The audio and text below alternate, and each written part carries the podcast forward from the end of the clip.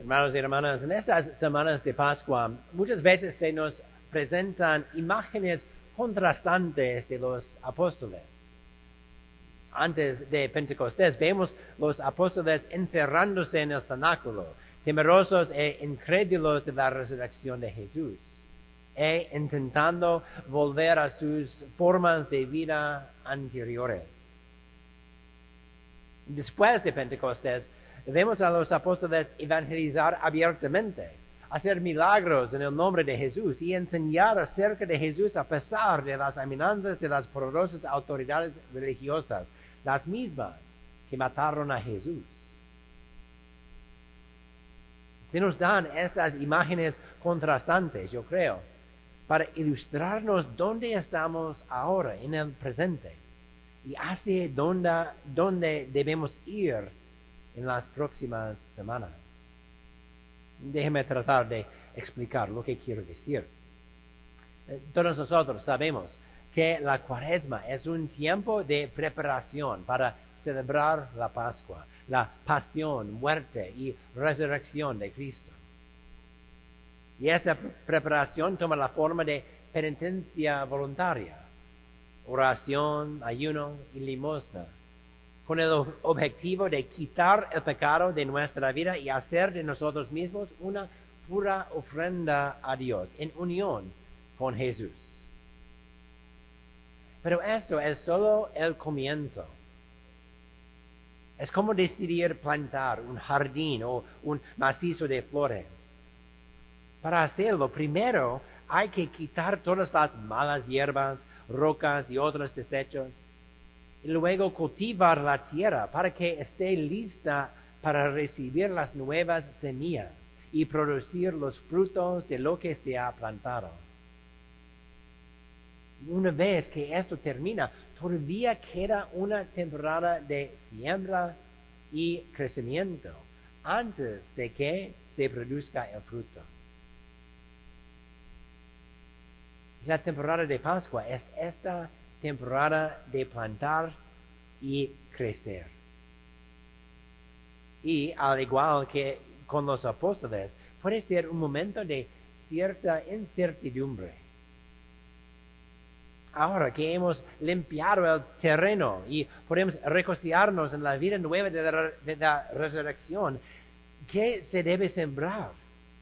¿Y qué frutos estamos llamados a dar? Esa es la pregunta que se presenta durante la Pascua. Una pregunta que demuestra que este tiempo es también un tiempo de preparación. Y así como la cuaresma nos preparó para la celebración de la Pascua, la Pascua nos prepara para celebrar Pentecostés, en el que se renovará en, nosotros el poder del Espíritu Santo para el, para el anuncio de la buena nueva de Jesús a los que nos rodean. Esta preparación requiere un encuentro con Cristo resucitado y una profunda relación con Él que nos abre la confianza hacia donde nos llevará el Espíritu. Por lo tanto, es importante que no abandonemos las obras de cuaresma ahora que es Pascua, sino que trabajemos para integrarlas más plenamente en nuestras vidas. En la oración nos volvemos a Dios y buscamos encontrarlo. Al ayunar, eliminamos las cosas mundanas que son barreras para nuestra relación con Dios. Y al dar limosna, convertimos el bien con el que Dios nos ha bendecido en una bendición para los demás. Y en Cuaresma abrazamos esas obras como penitencia para purificarnos para Dios. En Pascua continuamos esas obras para integrar en nuestra vida el bien que han producido. Por ejemplo, si durante la cuaresma me alejé de YouTube y las redes sociales para dedicar más tiempo en la oración y la lectura espiritual, Y si hacerlo me ayudó a crecer en mi relación con Dios, entonces debo continuar este trabajo durante la Pascua. Ya no como un acto de penitencia, sino como un medio continuo para profundizar en mi relación con Dios y prepararme más plenamente para responder al Espíritu Santo en mi vida. Otro ejemplo, si durante la cuaresma decidí gastar menos dinero, dinero en las cosas que quiero para romper el hábito de gasto egoísta y así compartir más con los pobres. Entonces debo continuar ese trabajo durante la Pascua, ya no como un acto de penitencia para romper mi egoísmo, sino como un medio permanente para proclamar el amor de Dios a mis hermanos y hermanas en mi comunidad por medio de mis obras. ¿Esto tiene sentido? Ojalá que sí. Mira, esto no es fácil, por supuesto. Es por eso que se nos dan estas imágenes contrastantes de los apóstoles durante estas semanas, para mostrarnos que incluso los apóstoles hicieron este mismo trabajo en los días posteriores de la resurrección, los apóstoles no estaban seguros de qué hacer. Sin embargo, Jesús resucitado se les apareció repetidamente, guiándolos a través de este tiempo confuso para prepararlos para recibir el Espíritu Santo y responder a su dirección. Después de que el Espíritu Santo vino sobre ellos en Pentecostés, no hubo más confusión, solo confianza para salir y compartir la buena nueva de Jesús con todos.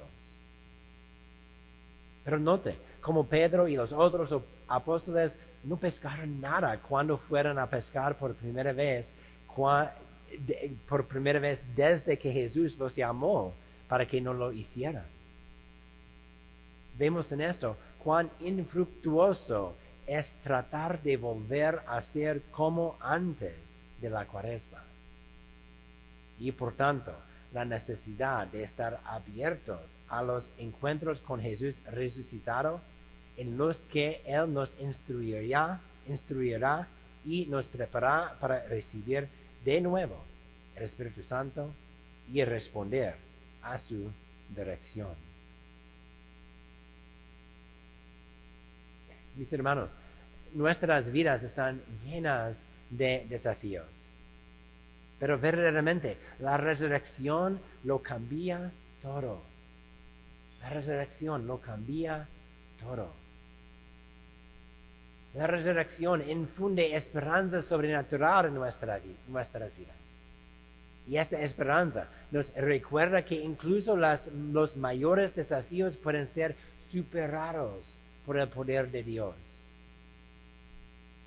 Y este poder, a su vez, nos capacita para enfrentar estos desafíos, como los apóstoles enfrentaron los suyos, con humildad y valor. Y como ellos, estamos llamados a dar testimonio de Jesús por el poder del Espíritu Santo. Así, este tiempo de Pascua es una preparación para la renovación del poder del Espíritu Santo dentro de nosotros en Pentecostés. Una de las mejores maneras en que nos fortalecemos para proclamar la buena nueva de Jesús es a través de nuestra participación en la misa.